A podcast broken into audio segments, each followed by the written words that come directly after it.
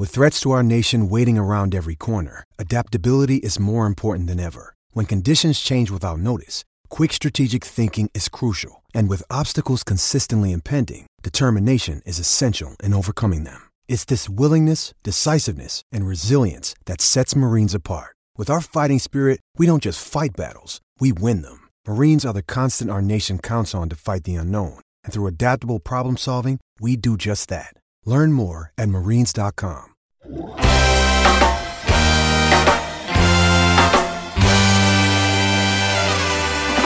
listening to the Red Seat Podcast, part of the Over the Monster Network. Red Sox fans have longed to hear it. The Boston Red Sox are world champions. Hosted by Jake Devereaux. It's gone. It's into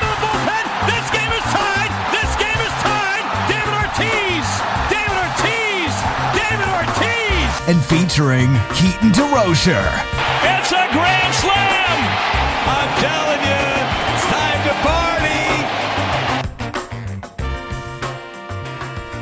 Welcome back to the Red Seat Podcast. This is your host, Jake Devereaux, and today I am joined by my regular co host, Keaton DeRocher of Over the Monster and the Dynasty Guru. Keaton, welcome back for another edition of our podcast. How are you? Good. Vacation's over and back to the. I wish I could kind of keep taking a vacation from this team. Yeah, that'd be nice. I think we could all use a vacation from the consistent losing that the Red Sox have been doing. Um, right now, as we're recording this, we're recording this at 9:05 on Sunday night, so that means that the Red Sox are currently down four to one at the end of the sixth inning. Um, as we record this, yeah. Um, so the past week since we've spoken, Keaton hasn't gone very well for the Red Sox. In fact, it's gone about as bad as it possibly could have. Um, the Red Sox are now six and fifteen.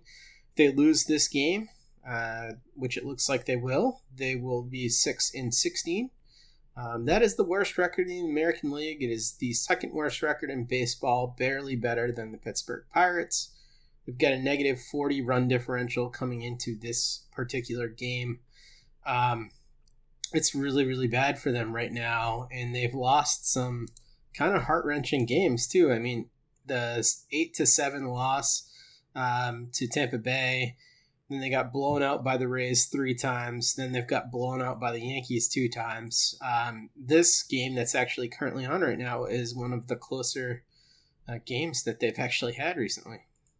Yeah, and I mean, they got blown out, but at the same time, like they scored seven runs, five runs, eight runs against the Rays, and those all came in losses.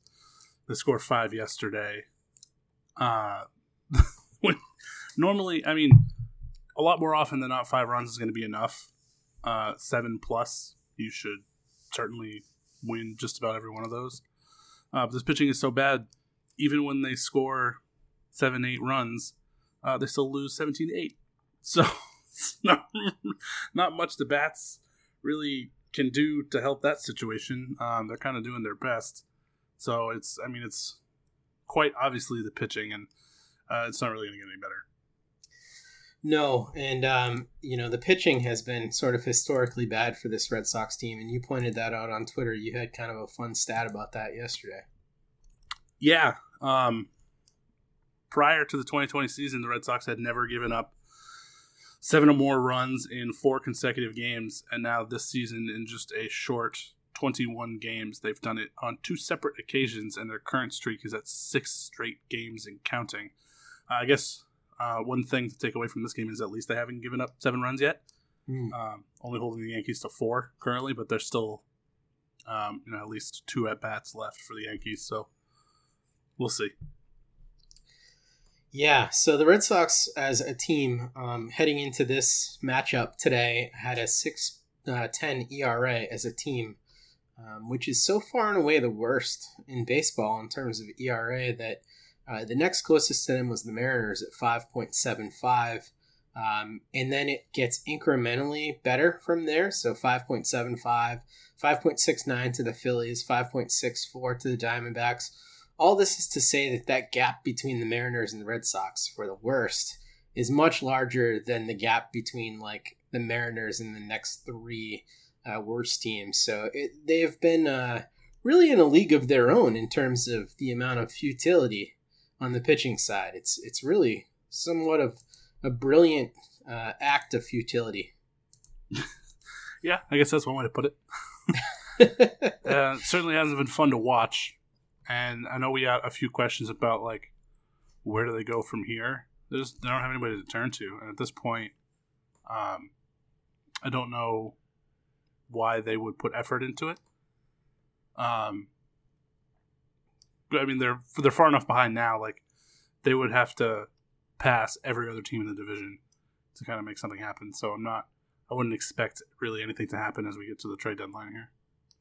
No, Two if anything, there'll be sellers at the trade deadline. Um, and, you know, really the only starting pitching asset that has a decent ERA at this point is Martin Perez after 21.1 innings pitched.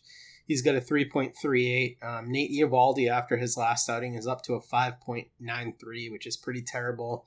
Um, his FIP and XFIP are, are a little bit better than that, but Martin Perez has really been the story here. Colten Brewer has been okay out of the bullpen. Phillips Valdez has been great.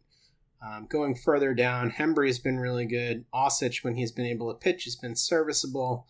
Um, Workman has only thrown 5.2 innings pitched because Roenicke doesn't know how to manage um, and doesn't seem to put him in uh, at all. Uh, and like Matt and I were kind of saying last time we were on a podcast, if he's waiting for Workman to have the lead in the ninth, the dude's just never going to pitch. No. Save opportunities are going to be few and far between. And there's been a couple times now.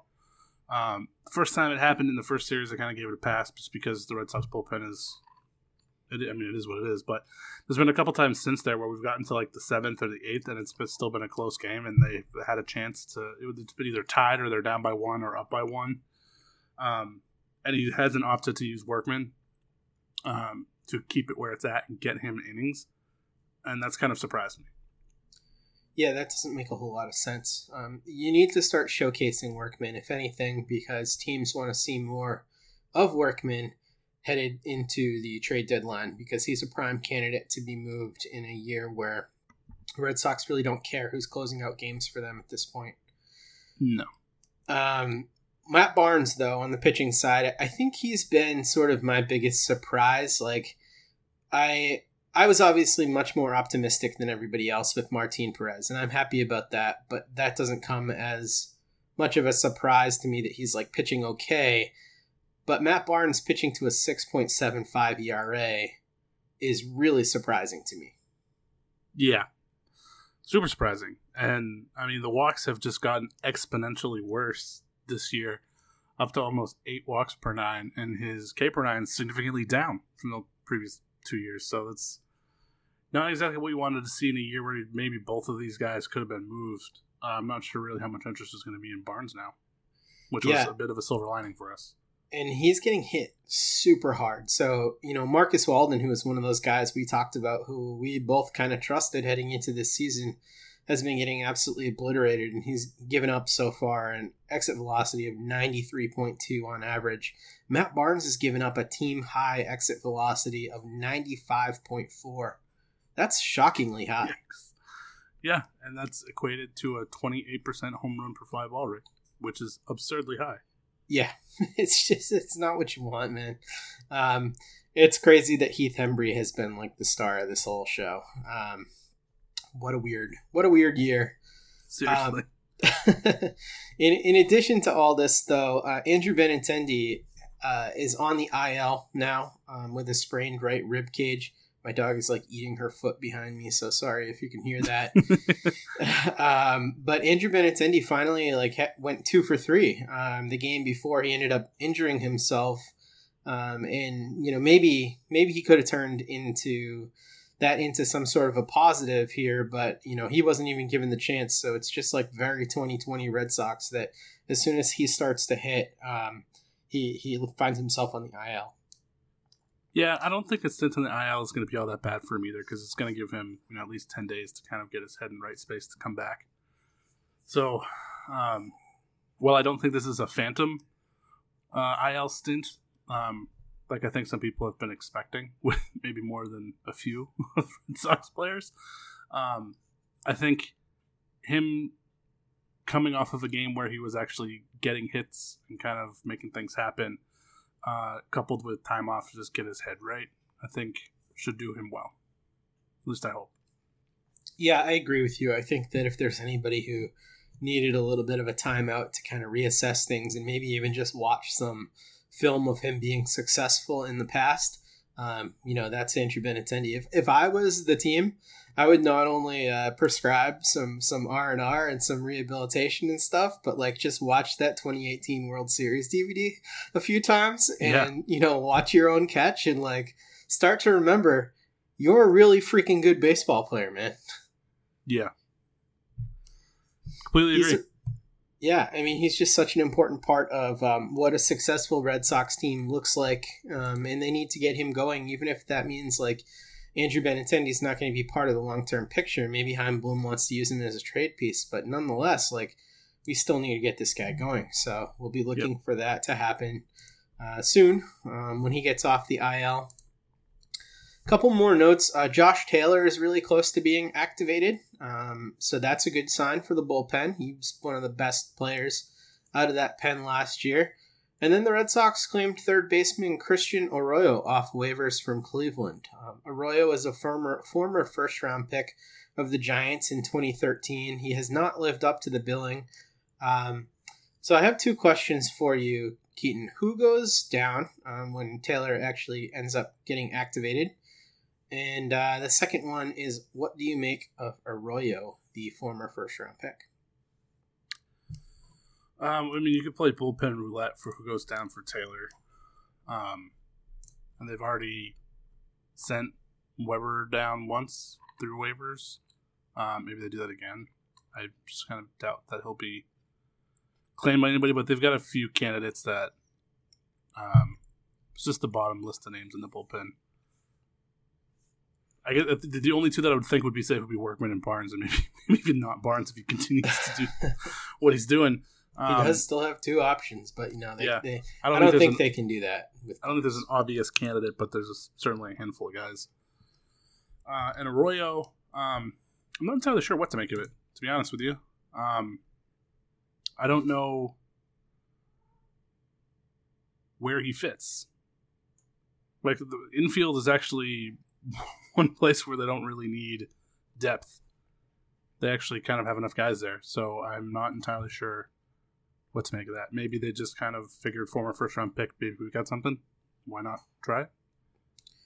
yeah, and and Chaim Bloom's team, the Rays, is the team that traded for him from the Dodgers in the uh, Evan Longoria deal when they sent Evan Longoria to the Giants. So clearly, there is some sort of history there. Um, he hasn't really had any success in the major leagues since he came up. He made his debut with the Giants in 2017, and uh, across that entire time in the major leagues, he's had 71 games where he batted 215, 280, 342. So likely this move is basically meaningless for the Red Sox. They got this guy for free. Um, they're going to see if Yeah. they can correct some of his issues. Maybe catch lightning in a bottle here. Um, as we've seen this year, it has not had a lot of urgency. The way that Roenicke has managed the team uh, is not very urgent. It's a bad group, um, so they will probably give him some run to see what they have in Christian Arroyo, but it's likely that this is just a meaningless move. Yep. Um, on on the Josh Taylor side, though, the guy who I would kind of like to see go down um, would be who was it? I had it right here. Um, I would kind of like to see Marcus Walden go down. Walden or Brasier. Those would be the two because Walden is just so not himself right now. And I think that that's a guy that you could maybe work with at the alternate site for a little bit. And I'd love to see them get him back on track because we know that when Walden is going good, like he can get out good major leaguers. Yeah. Yeah, I guess maybe that is an obvious candidate. That's a good point. I just I'm just kind of over this bullpen in general. Been over it for a while. Yeah, it's not a lot to be excited about, man. No, Not no, there isn't. We don't even have Joe Kelly out here starting fights, so it's no entertainment to it at all. Yeah, I mean, who, who knew Phillips Valdez would be the most exciting thing about this year? But yeah. here we are, uh, 2020. Um, as a team, uh, I'm sorry, not as a team. Um, the Red Sox did have another um, debut this past week. Um, Kyle Hart made his debut for the Red Sox in the rotation. Uh, was not good. Uh, in his first start, he went two innings and uh, posted an ERA of 22.5, which means I'm trying to remember how many earned runs he gave up. He gave up five earned runs in two innings, including two home runs. Um, okay. So I just want to go on a little bit of a rant here for a second about this. Sure. I was expecting. Well, I wasn't expecting because when Matt and I were talking about this, I was hedging way more than Matt, who's seen him a few times. Um, and he's the classic like command profile type guy, 19th rounder, shouldn't really make it to the big leagues. Some of the parts type of guy. All of his pitches are okay, none of them are above average. But when you get to the big leagues and you have this profile, as we've seen with Ryan Weber, who's basically the exact same pitcher, um, you need to be perfect in order for this to work effectively. And Kyle Hart was not perfect. He left a bunch of stuff over the plate, as evidenced by the two bombs that he gave up. But the Red Sox simply can't have these types of players up in the major league rotation. It's just not going to work. Um, I'm someone who always favors a command first guy over a stuff guy, but a command first guy doesn't mean a guy who literally cannot pitch in the zone. If you cannot pitch in the zone as a pitcher, you have zero chance to succeed. Or else, you know, of extremely limited chance to succeed, you need to have at least the ability to get a ball over for a strike, whether or not that's a breaking ball or something else. I don't know. But he couldn't get anything over for a strike uh, without having it get hit uh, to oblivion. So um, I'm done with this this type of guy for the Red Sox. They need to start throwing out guys who have at least some sort of an out pitch, whether that's like sending up Mike Shawaryn and his slider first approach, or someone who actually has stuff like Tanner Houck, who has a fastball that can be flat, but at least it has great velocity. Um, he's got a slider. You know, he's got a bunch of pitches that can actually get you out. We need to see those types of guys because the Harts and the Webers of the world cannot work at the major league level. I agree with you, but it's the same same point. Like they don't really have anybody else that they can turn to instead. I mean, you, Houck is a good point. Um, I would like to see him get some time. Um, Mata, and that's it. Yeah, I mean, start start these guys' clocks. Maybe I mean, okay. So for me, I'll say the the guys who I want to see. I want to see Tanner Houck next. I I don't see how you don't bring him up. Um, if you want to bring up Mike Shawaryn, sure. I think we kind of know what Mike Shawaryn is. But then I want to see Jay Groome. And I know that seems crazy, but he's 22 years old. I know he hasn't pitched at all. But sometimes as an organization, you need to take a risk. And I actually think that this is a risk worth taking considering you have to protect him for Rule 5 this upcoming offseason. You're going to have to add him to the 40 man or expose him. He's going to get picked up if he gets exposed. So I think they're going to protect him, especially with this shitbag of a roster that they have right now. I don't really see the downside to bringing him up. He has three potential pitches that can get batters out. Um, let him develop at the major leagues. It wouldn't be the first time. They did this for years. Let it happen, man. Kind of agree, but at the same time, the Red Sox also kind of have a track record with pitching prospects pushing them too soon, shattering their confidence, and completely ruining them. And if they think they have something in Groome, I'd like to see him actually like work his way to the majors rather than just be thrown in the deep end. Yeah, I mean, I I get the argument. I just think that the the position that this team in is in right now is a desperate one. Yeah. Um, and I think that that requires, you know, measures that you wouldn't normally take, especially with that impending Rule 5 coming up. You know, the, the guy's had terrible luck, only like 70 professional innings. But man, the fastball's good. There's the curveball's sick. Just let the dude pitch. I'm I, I get both sides of it, man, but like that's I feel like very passionate about this lately um, with Jay Groome. Yeah, I mean, exposing him to major league innings probably isn't a bad thing. I guess it depends on just what his usage would be. I don't think just letting him start would be great, um, but letting him face major league hitters, um, like in a seventeen to five game, sure, for the last inning or two, um, and just getting him some exposure so he can just see what a taste of it is like. That I think I agree with, but I don't know about just let him go wild. But I, I mean, we just keep coming back to they just don't really have any other options. the pitching Yeah, no. staff is so bad. Um, like I mean, what else? What else can they do? Yeah, I don't know. Um, and I guess this opens up another question here um, about Josh Taylor, who really, I mean, uh, not Josh Taylor, Darwinzon Hernandez, who is also not very far away from being activated. We've both been on record, Keaton and, and Matt is with us on this, saying that Darwinzon's best role is out of the bullpen, and I think it risks confusing his development a little bit um, to try him as a starter.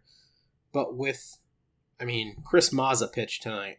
Um, Zack Godley is bad. Uh, Kyle Hart is not a major league starter. Have you changed your mind at all on what he should be when he comes up? I mean, are, are you changing your tune about him pitching out of the rotation? Um, no, I mean, if they want to use him in a bullpen day as the opener for two innings, maybe three, then that's fine. But lengthening him out to try and go five, no, I think that would mess with his development. Um, the openers they keep throwing out there keep going three innings and giving up five runs. So, if they thought maybe they could get through the first three innings and not be down five to nothing, then sure. But I, I wouldn't want him in there for very long. Yeah. Um I could I would be fine with that to some degree. I guess th- to bring this full circle, I would rather see them pitch throw out Jay Groome as like an opener and use Darwinzon Hernandez as a follower for like 2 to 3 innings at a time so you're not totally confusing his role than I would having him actually start a game. You know, I, I kind of I'm pretty adamant about the fact that his best role for this team, the next good Red Sox team, is going to have Darwinzon Hernandez as a shutdown multi inning reliever. Um, I'm sure of that. At least that's how I feel about it right now. So I would really like to see him used in that role. Um, and I don't want to see them kind of screw him up the same way that, like, Daniel Bard is the guy I always think about with this. Yeah. I mean, is there a major difference if he, you know, like fast forward a year from now and Eovaldi gets through five, assuming he's still here, uh, and Darwinzon then pitches the sixth and the seventh as a bridge to um, Barnes and Workman. Although I don't know how many of those names will actually still be here in, a year from now, but they're here now, so it fits the example. Um, is there a difference between him going two innings in like the sixth and the seventh versus going two innings the first and second inning? I think only the mentality, and I think you have to know your guy. You know, it, clearly it affects some guys um, more than others, their role that they're in. Um, when you're pitching at the beginning of the game, as you know, Keaton, I think you pitched some, right? So like you need to, you know, be pitching um, out of the windup. Yeah, I guess they could continue to have him pitch out of the stretch, even if he's starting to. Um, but I guess a lot of the little things that as a reliever you have to worry about more, like how to manage runners on base and um, sort of managing your tempo of how you're pitching and what you're showing guys early in the game versus kind of coming in as a reliever and thinking I'm going to give this guy my max effort stuff, my best stuff right off the bat. I think it can kind of confuse the way that you approach hitters. So if they told him like I want you to pitch like it's the sixth and seventh, even though it's the first and second, and allow him to still pitch out of the stretch and basically throw all out, I don't think that'd have as negative effect as if they were like, "Hey, we're going to throw you out and see if you can go five. You know, I think that would drastically ch- change his approach. Oh, for sure. Yeah, for sure. And that's why, I mean, we, I guess we don't really know how they're going to use him, but if they are using him as an opener, I wouldn't expect him to go more than two innings anyway. Yeah, eh, so I guess to say I will not have a problem with that. I'll have a problem if they start having him turn over the lineup. Yeah, I agree with that. Yep. Okay. Um, man, gin and tonic is the only thing getting me through these Red Sox games at this point. um, let's get to some listener questions here. Um, we have a ton of them today, so we're going to get right to those. Jeff Wax has our first, and he says, "What's more painful, listening slash watching a Red Sox game, or being forced to listen to one hour of the Helen Reddy, uh, the Las Vegas years?" Uh, I don't know what Helen Reddy, the Las Vegas years are. Keaton, I know you're a big music guy. Do you know have any idea what this is? no, I had to Google it. I have no idea who Helen Reddy is. Yeah, I'm sorry, Jeff. Um, probably um, a little bit more painful than this question was for us. Yeah, option C this question. Uh, Scott Nadell has our next one. He says, "Will they ever win again this year?" Um, yeah, statistically speaking, yes, uh, and I hope so because I have some workman shares. What do you think? Well, Matt and I kind of joked on a previous podcast that the Marlins and Orioles had a really good chance of winning single digit games this year, and the joke's on us. Might be the Red Sox. Yeah, really. I mean, they already have six. That feels like a pretty high number Like an for them. yeah, You know, like two or three weeks from now, maybe we'll have nine. I don't know. Pretty much. It's not great. Um, Jackson Posey, the first of two uh, crazy questions, as usual. Uh, the world ends. Nice aliens help everyone escape to Mars, but soon after the Sox enter the interstellar vessel, the aliens realize that they're incapable of performing their jobs at a baseline uh, level and thus send them back. What's a post apocalyptic Sox leadership hierarchy? Hmm. Um. I don't know, Keaton. You got any um specific like let's let's break this into a few different categories here. So who would be like the overall leader, like the John Connor uh, of of the uh, Terminator world, but for the Red Sox uh, players, and who would be kind of like the second or third in command for this person? Um, active roster only. Now, anybody. I'm opening it up to anybody who currently gets paid by the Red Sox. All right. Well, I would say Chris Sale number one, I agree. Nice. Xander Bogaerts as the second in command, Yep. and then uh, I imagine Devers running around like um, was it Donnie Thornberry from the Wild Thornberrys? Oh, I don't know. I'm not a wild Thornberrys guy, but you know, I trust you. Um, my third Yeah, would. Donnie Thornberry is the little like uh, Tasmanian devil Tarzan kind of kid. Oh, well, that kind of fits. um, I, I would. I would say my third in command would be uh, Workman because he's just like big and scary, and he would do things like anything you told him to do. I think he would do it. What about Eovaldi? He seems too nice, man. I think he'd get smoked in an apocalyptic world. Brutal. yeah. I think you get smoked like a fastball of his that's not elevated enough. Um, unfortunately, we've seen too many of those lately. Uh, Travis JPEG says, uh, with Devers' defense not looking so great, minus a few glimpses of hope, do you see him ever moving to DH uh, once some of the young talent is ready? Um, what do you think about one- that? Well, mm, yeah, I mean, I guess there's really only one, right? If we're assuming that uh, Casas is not going to play third, but Yeah, I think Casas is too big. yeah, so we're really just talking about Dalbec, and I don't think. I mean, as long as JD Martinez is still here, then it's just not going to happen. Yeah. Um, I guess. It could happen if JD Martinez, for some whatever reason, opts out. Yeah. Then it could happen next year, and we could see Dalbec at third and Devers as DH. But I don't think it's going to happen until Martinez isn't here anymore. So the Devers defense conundrum is really kind of annoying because he is good enough at defense and talented enough. Uh, you know, he has the range, the arm, the ability to get to balls. Um, all of that stuff he has, and we've seen him make really good plays. It's just not consistent.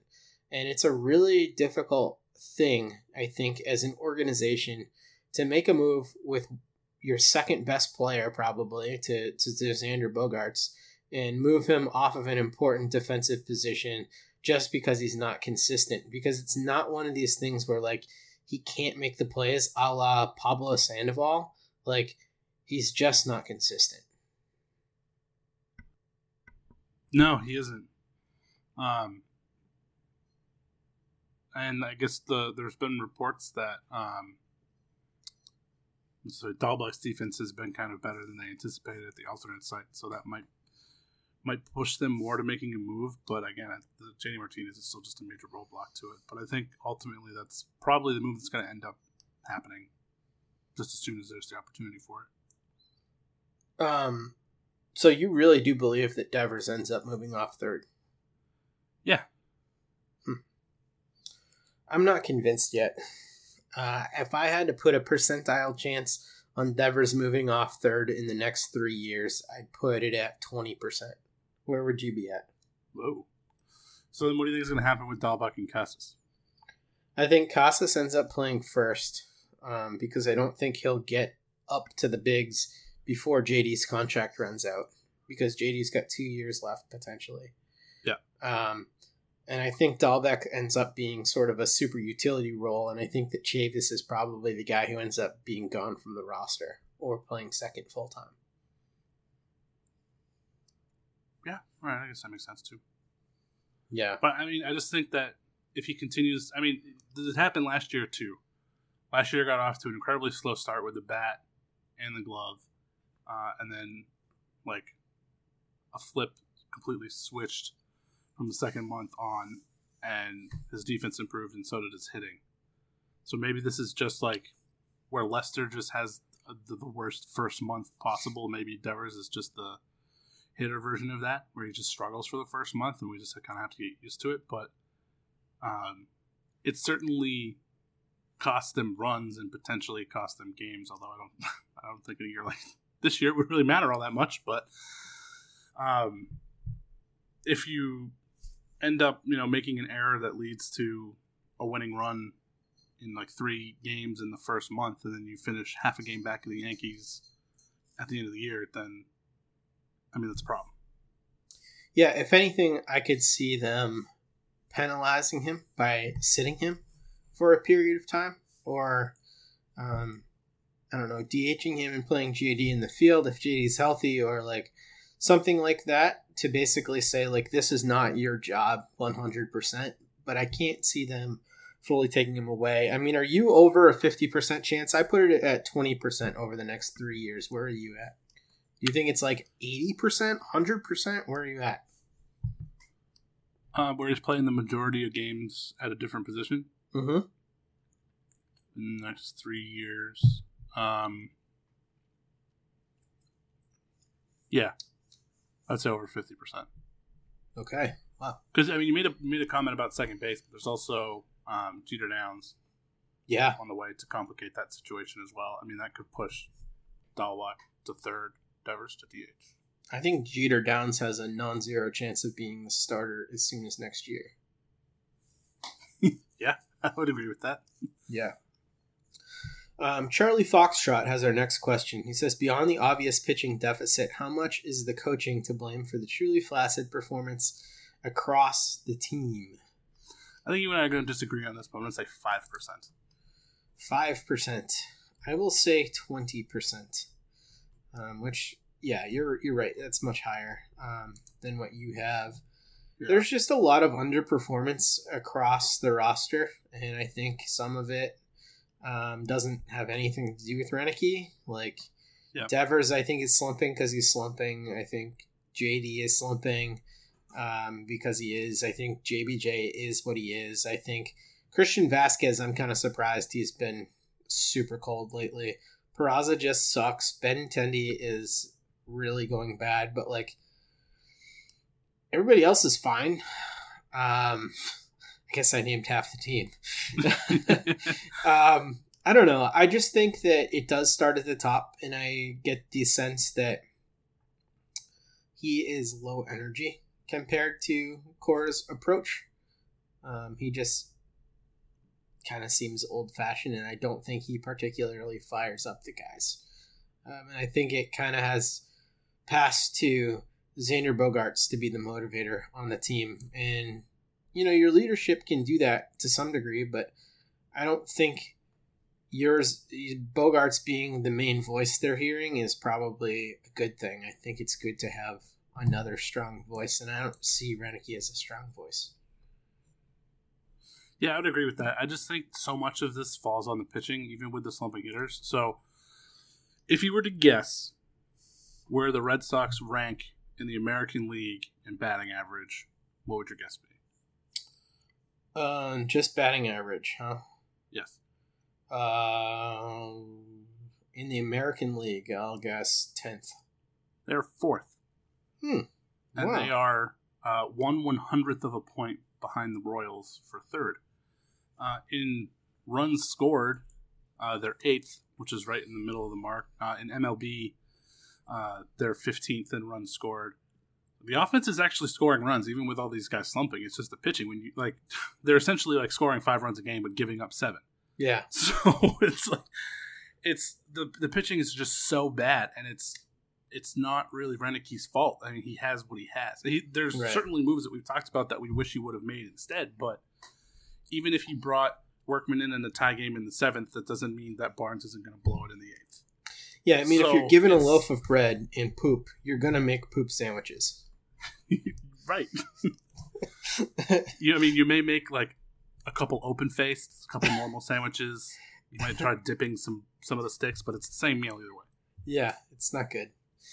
Um, Deep Mo says, "Why is the ownership insisting we are we're still going to compete in a season that's already a third gone?" Um, I think he's referring to the the statement that was released by ownership, but I didn't get that sense from the statement that was released by ownership. I think they were saying that like we expected to compete and we need to do better with this current roster, but that there was also a line in there basically saying like we recognize that they don't have the pieces to be competitive this year. Yeah, I didn't see the statement that was put out by ownership, but I just uh, I saw a transcript of Werner's comments when he was being interviewed. I don't know if that was the same thing or not. Yeah, But- that's the same same Oh, okay. deal. Yeah, he was basically saying that they expect to compete, not that he, they expected this team and its in its current situation to compete. However, I, I also had a tweet um, yesterday or two days ago that I, I, want to actually know what their expectation for the season was. I mean, you knew you weren't going to have Sale regardless of a global pandemic or not.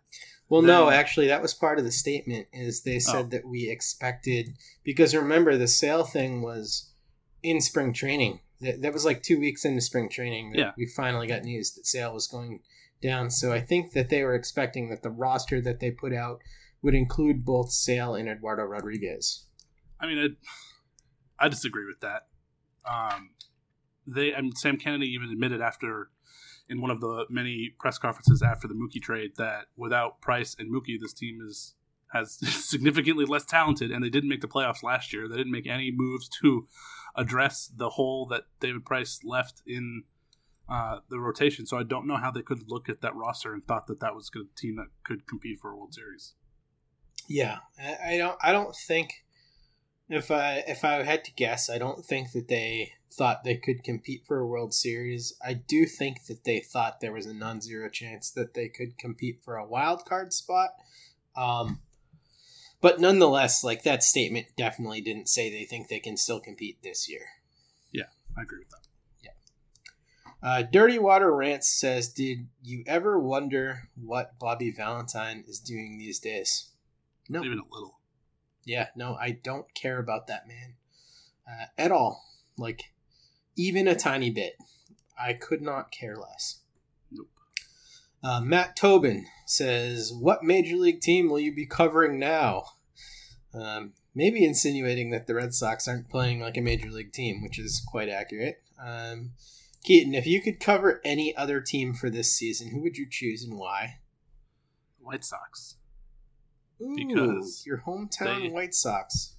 Yeah, they have some electric young fellas on that team, and I would uh, love to actually like be able to commit to seeing uh, Luis Robert and Eloy Jimenez and our our man Yoán Moncada every Hmm. day, and just watch watch them have an enormous amount of fun playing the game of baseball. I don't remember what it's like to have fun and what like watch guys have fun playing baseball, so I like to be reminded and watch that young core so I think, I mean, San Diego is also a great option for this because of, like, again, the young players that they have and what Tatis is doing right now, and they've got some really great young arms too.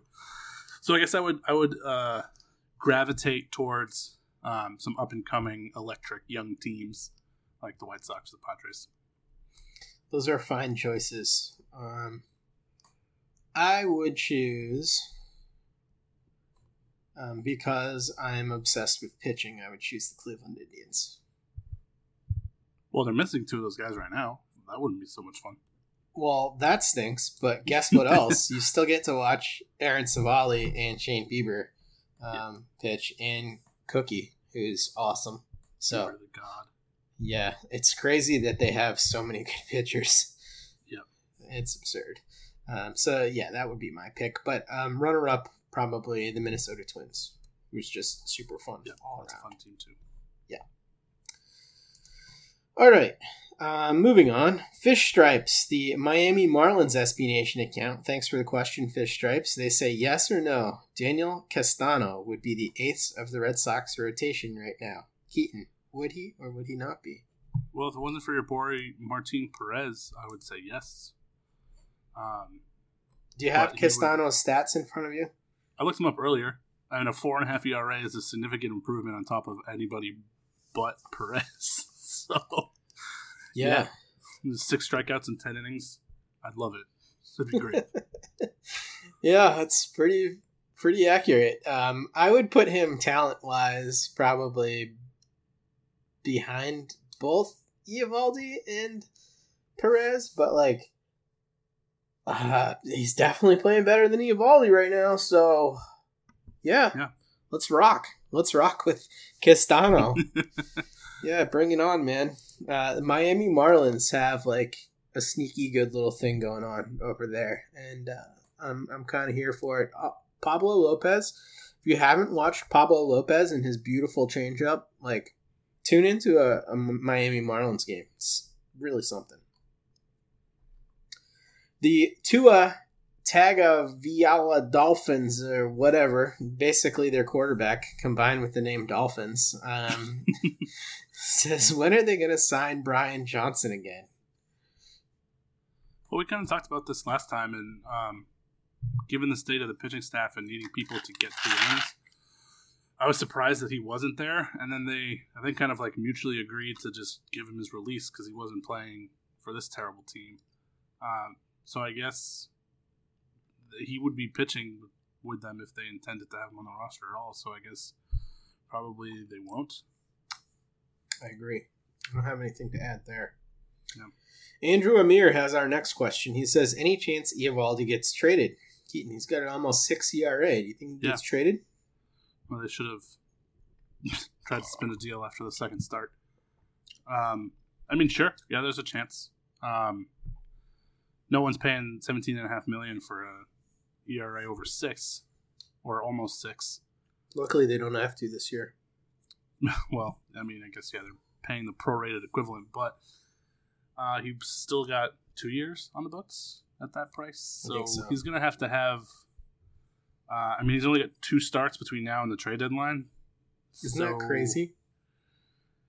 Yeah, I mean, he would have to like throw really great outings to be a deadline deal maker, and the Red Sox are basically going to have to take pennies on the dollar for it. So, sure, there's a chance, but maybe I'm going to go twelve and a half percent. Yeah, I think that's about right, percentage wise. Um, the thing that I think is interesting is if some team really likes what they saw from Eovaldi in 2018 pitching out of the pen. He's super interesting as a multi-inning pen arm. Um, if you're a contending team, and considering that they wouldn't have to pay him much at all this season because you'd be paying a prorated version of a prorated version of his salary, um, and the Red Sox might cover some of the remainder of his deal. It might become enticing to a team that thinks like they're missing that type of piece. Um, Hackashack Sabbath says, quite simply, why? Keaton, why? I agree. Yeah, okay. Me too. Um, Around the Diamond podcast has our next question. He says, start, bench, cut. 2004 World Series, 2013 World Series, or 2018 World Series. So he just cut 2007 right out of there, I guess. Um, that's an interesting choice. Um, 2007 gets no love around here, even though they were dominant as hell. Uh, Keaton, how you how you doing this one? I mean, 2004 just means too much, so I'm going to start it. Yep. I'm to bench 2013 and I'm going to cut 2018 because it's, uh, a little, it's a little tainted. It's a little tainted. Hundred percent agree.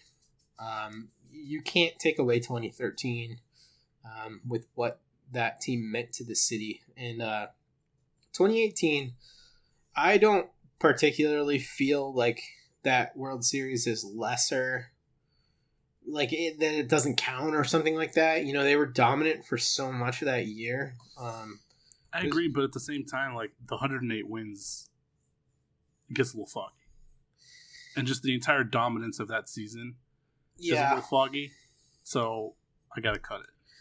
I agree with that um, versus these two. I just kind of I think that there's something to be said about the maybe like 2015 to 2020 or you know 2015 to like 2019 seasons look being looked at sort of as the technology era seasons because there were so many teams that got caught doing something that they weren't supposed to do uh, during those years that I, I kind of look at it as like a miniature version of the steroid era. Like, we just really don't know how many teams were doing this, but the rumors have been substantial with the use. So I agree, like, it's not as important as the other two, but I don't know that. At I- the same time, the Red Sox did get caught twice. Yeah, they did. And you know, it that says one of two things to me. Either they were doing it more than other teams or you know, as a team that won four World Series in the 2000s that they were looked at under a bigger microscope. Yeah. I don't know. Probably a little of both. Probably both things are true. Uh, Mark Rush has our next question. He says, What would this team have looked like in no pandemic, just as bad, Would the manager still look like he was over his head? I don't know if it would be just as bad because you'd have a healthy E-Rod Yeah. uh, contract year. So I guess I mean you could reasonably expect um, a solid chunk of success for him, uh, which would. I mean, I know it's one guy, and this pitching staff is pretty terrible, but um, I mean he was your ace, so that definitely adds a shade to it. I don't think it's good, and I definitely don't think it's making the playoffs, even if the playoffs are um, expanded. But it would not be this bad. Yeah, I agree. I agree with that. Um, the big man says, I'm not emotionally ready to watch the Red Sox trade JD after they traded the player formerly known as Mookie. Um, they won't do it to us, will they? Well, I think he Uh, is still known as Mookie. yeah, that hasn't changed. Uh, he's just not our Mookie anymore. He's hitting three ding dongs for the Dodgers now and tying major league records. So that's fun. Um, he also has an OPS over a thousand for those keeping track at home. Um, Keaton, are you still with us with that? I'm not sure if that that put Yeah, you no, out of your misery. Uh, was just trying to get my cat to stop meowing. um, Um, but I don't think that they will trade JD this offseason uh, or this trade deadline. Um, but I think that they will explore it in the offseason. Yeah, I mean, I guess they could. Um, this season, no, just he's way too valuable, and they're just not going to get anything for you know what could just be less than a month of the guy. Um, but then again, whatever you think that you might get, you probably won't get if he's traded next season because he has another opt out. So it may only be for one year, unless you can somehow guarantee like if he's traded, he's not going to use his opt out, and you get him for two years. So it's I think it's going to be tough to move him because of the questions on how long you would end up having him for uh, and his price tag. So I think of the guys that we talk about as options for being traded, I think he's probably the least likely.